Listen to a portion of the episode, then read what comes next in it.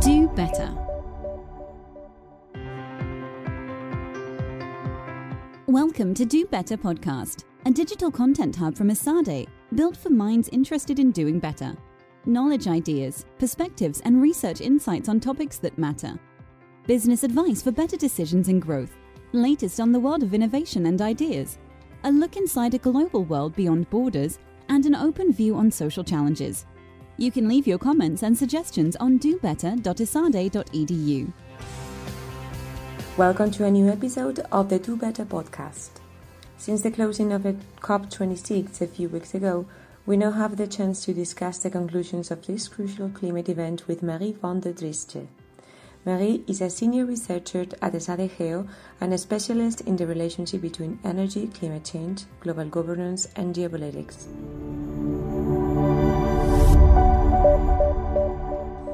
Although United Nations climate change conferences are held every year, the 2021 edition was a special one since countries were due to submit new plans to try to reach the very urgent global climate goals. Was COP26 the last chance to tackle climate change through international cooperation?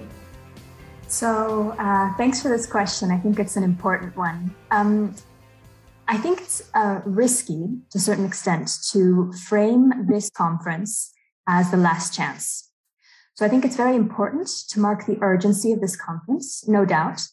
But framing it as the last chance is risky because if the negotiations don't meet the level of ambition that we need, what do we do? Do we despair? Do we go to the mode of inaction? Uh, of course, that's not desirable either, right? So I think there's a fine line that we need to tread uh, between those those two sides of things. Climate change is a difficult topic to to tackle, very very difficult, and the framing is is very important. So um, yes, the time is running out to take the action necessary to avoid the worst uh, consequences of, of global warming.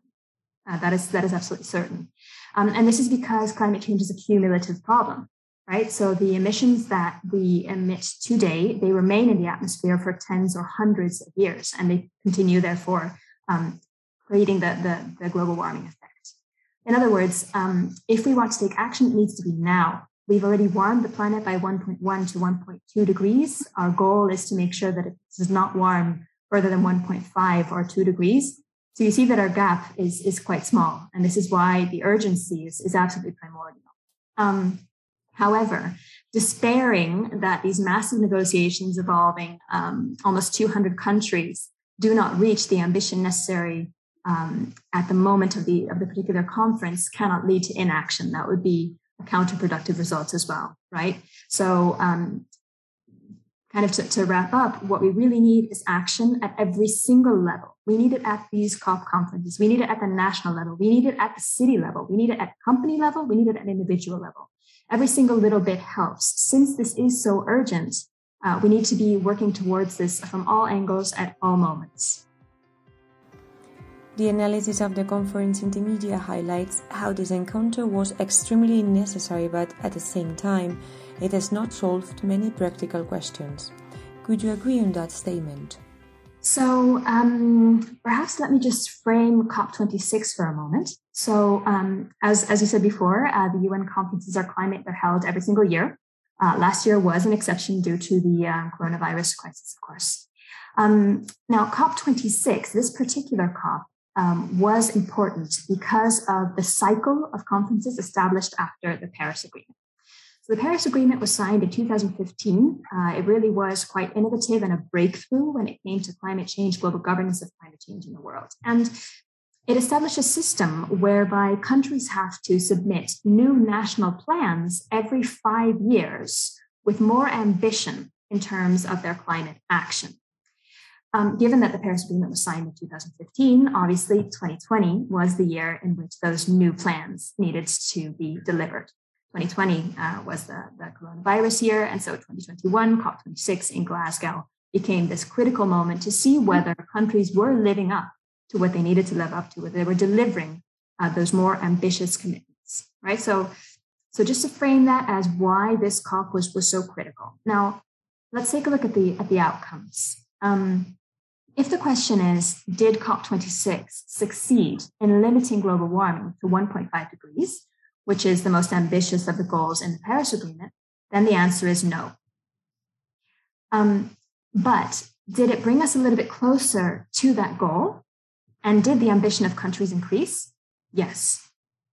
So I think we need to take quite a balanced perspective on this. And if we look at it from a kind of global governance point of view, we can certainly say that the COP26 was mildly successful. So one of the ambitions at COP26 was to finalize the rules for the implementation of Paris.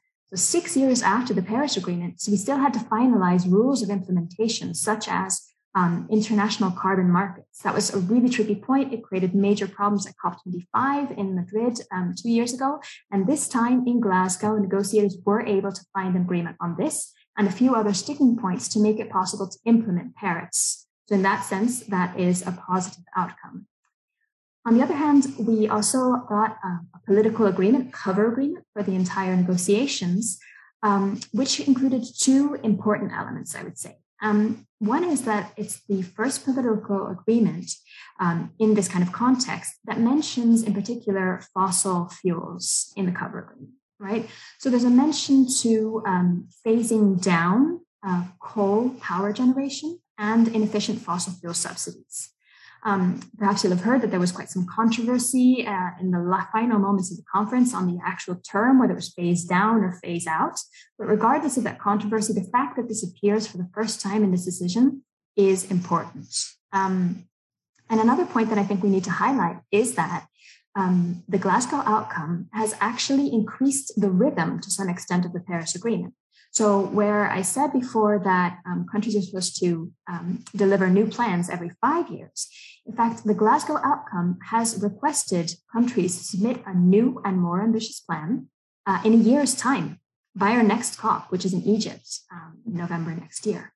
Um, so that's accelerating that rhythm of ratcheting up the ambition. Um, and I think that's um, that's a recognition of the urgency of this problem. It's a recognition that um, a step was taken at this conference. The ambition was increased, but it's not enough, right? Um, so uh, I think it's important that we, that we highlight that point. Um, I also think that it's something that we will be expecting to see um, difficulties with in 2022 because um, boosting that ambition in one year's time for these countries is, is not going to be simple. So it's certainly going to be something on top of the agenda. Um, so, so overall, I think that these are, are kind of uh, points of, of, of, mild success within the global governance outcome. And, and coming back to the ambition point, um, the ambition did raise, did increase with respect to that first round of national plans submitted in 2015, right? So right before um, the Glasgow conference, uh, the calculation was made that if all of the national plans were implemented, it would lead to an increase in temperature of 2.7 degrees above pre industrial levels, far too high, as we know. Now, based on the commitments that came in uh, kind of during the conference, right before the conference, et cetera, et cetera, one of the most influential groups that calculates these things, um, Carbon Action Tracker, has calculated that um, if governments meet all of their 2030 targets, then we'd be heading to a scenario of 2.4 degrees. Now, 0.3 might not seem like a lot, but it's significant. Every little piece of a degree counts in this fight, right? And then there's even more optimistic predictions, uh, which came out during the conference, uh, but which we should look at with uh, quite some caution. That if all of the pledges are implemented, all these net zero commitments, et cetera, et cetera, then we might be able to limit um, global warming to under two degrees. However, there's a lot of ifs in that um, equation. So I think it's safer to work with that 2.4 um, kind of calculation that I was talking about. Is the model of the panel the right one, since it does not determine the quantity and the timings for each country to cut down its emissions? So the Paris model. Um, so this this goes back to uh, kind of the history of uh, the UN climate negotiations. The Paris model came about after a series of attempts towards other models, right? So the first model that came into play when we're talking about the global governance of climate change was the Kyoto Protocol. And that was kind of a very classic model where um, uh, a number of countries, only developed countries in this case, the ones that needed to start taking the action at that point. Um, so was about uh, 37 countries, I believe. They committed to reducing their emissions by X percent. So every single country had an individual commitment uh, that they had to live up to. There was a compliance mechanism, et cetera, et cetera. Um, it took a long time to put that into place. Uh, there's a long history there. I won't go into it. Um, but after that, um, it was clearly um, necessary to, to, to move beyond that model. We can't just have 37 countries um, reducing their emissions, and particularly when the balance of emissions is changing due to the weight of the global economy also changing, right? So at this point, countries started to talk about a different model um, where we would try to do a Kyoto type model, a top down model for all of the countries in the world. And they worked towards that. Um, and it failed, honestly. So there came a point, um, the, the conference in Copenhagen in 2009 is that crisis point where the ambition was that a universal and binding agreement would be reached with all countries in the world. And that uh, climate conference was, uh, did, did not work. It was a failure. And it became clear that it wasn't going to work. That model would not work. Countries would not accept um, that these limits are placed upon them. So um, this is when we started to see a different model starting to emerge. And we started to see a model where um, countries were willing to work on climate, um, but not if that was obliged from the top down. And so what we started to see was a bottom up um, model where countries they um, they they submitted plans saying what they were willing and able to do in climate action. So each country submits their own plan. And the idea is that collectively, that's supposed to add up to a global goal. So the Paris Agreement is precisely this it's a hybrid model. There is a global goal, and the global goal is that we need to limit um, the global temperature rise to 1.5 or 2 degrees Celsius above pre industrial levels. But the way to achieve it is not by obliging countries to take on specific reductions, it's by countries making commitments from the bottom up based on what they can and are willing to do. Now, the question is, of course, if there's going to be a gap between the goal and the sum of those plans. The answer is yes, there is still a gap. So that's that 2.4 we were, we were talking about now, right? But with the ratchet mechanism of Paris, trying to get that ambition to scale up, the idea is that we will be able to match the national plans to the global goal. Um, so to kind of come back to, to your question, is this the right model? It's the model that um, was feasible and possible with all of these countries at that moment in time. It can work if countries put the right amount of ambition into it. Countries like India, Indonesia, or South Africa need to accelerate their shift from the energy generated by coal and other fossil sources to a more sustainable energetic system. For example, during the conference, India's leader Modi made a pledge to reach net zero emissions by 2070. In the meantime, developing countries need support to mitigate their emissions and adapt to the effect of those. So um, you're pointing here to the issue, to, to multiple issues. But one of them is, is finance. Um, so um, just to come back to the base of this, uh, there is a basic principle within UNFCCC negotiations that historically a set of countries um, started to cause the problem of climate change, and therefore um, that responsibilities should somehow take that into account. And so, given that, as you said, um, emerging and developing countries need support um, to, to work towards both mitigation and adaptation, uh, finance is, of course, a central element here, right? Developed countries providing finance to developing and emerging countries. So finance has been a major issue at COP26, um, but it's been an issue at all COPs. So it's just um, increasing in, in, importance, right? Um, now, the issue here is that developed countries promised um, to deliver $100 billion in climate finance per year by 2020. And 2020 has obviously passed, and that commitment has not been met. So they're not reaching that level yet understandably, developing uh, countries um, see it as a prerequisite or a precondition um, for further action that this finance is, is, delivered, right? So at COP26, it emerged that that target is going to be met in either 2022 or 2023. Um, but obviously, um, it's uh, a disappointment that that wasn't met on time, right? Now, um, even if this goal is now met by 2022 or 2023, it's pretty clear that the financial needs are going to be even greater than that, than those 100 billion. So some very large numbers on what the climate finance needs uh, in the future um, are going to be, we're floating around at COP26. So, what was agreed in the end uh, at COP26, I mean, this was an important issue, it was discussed on many, many levels, um, is that a new goal for climate finance after 2025 will begin to be negotiated. And that's going to be probably a different number and a different format. And another component uh, to take into account here is how much of that finance goes towards adaptation and how much goes towards mitigation. Classically, most finance has gone towards mitigation, but as the effects of climate change um, take hold, adaptation becomes ever more critical, and therefore a different split is going to be needed.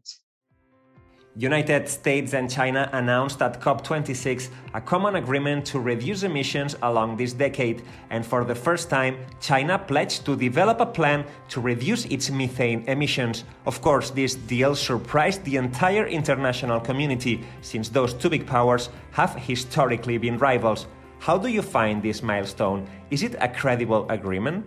So, um, so yes, this, this joint uh, declaration was certainly a surprise. Um, it was delivered in the second week of the conference, and the surprise was perhaps mainly in its timing to some extent.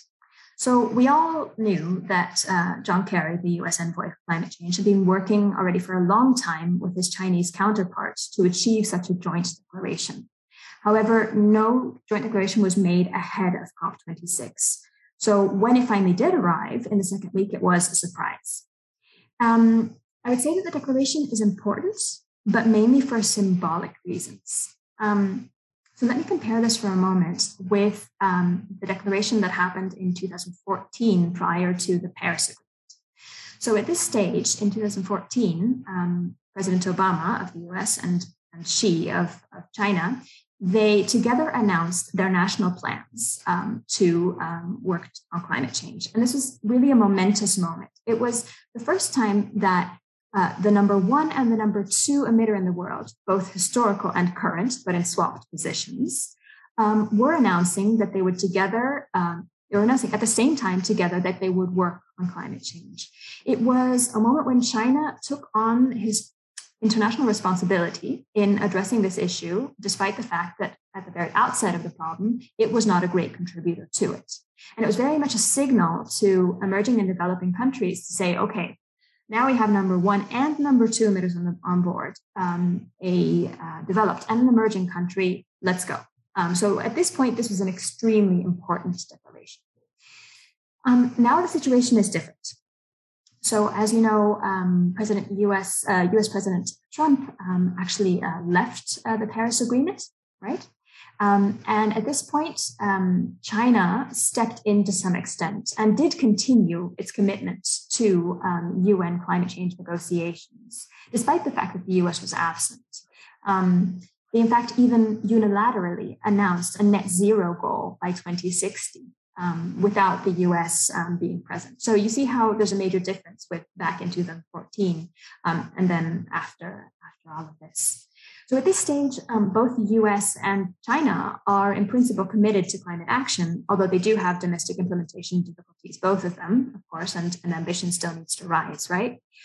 Um, nevertheless, the US China declaration still has symbolic importance, right? Coming back to this as a motor for the negotiations, a push to get them forward. So when it comes to climate change negotiations, it's important. Um, and when we go into the meat of the declaration, uh, as I said, I mean, of course, it's uh, it's necessarily vague to some extent, right? Um, there's not too many very very concrete figures in the declaration. However, it is very good that they'll be cooperating on specific issues, and also um, one of the points um, is the the methane uh, point, right? So China did not sign up to the global pledge on methane, but in this bilateral declaration, it did say it would commit to start to work at the national level on, on methane emissions. Um, so overall, I think it's it's a good sign. and it's symbolic towards the negotiations, and it's also symbolic that the U.S. and China, despite their many many differences uh, and their rivalry, are willing to work together on, on this particular point of climate change, which is of, of such great importance uh, for the entire world.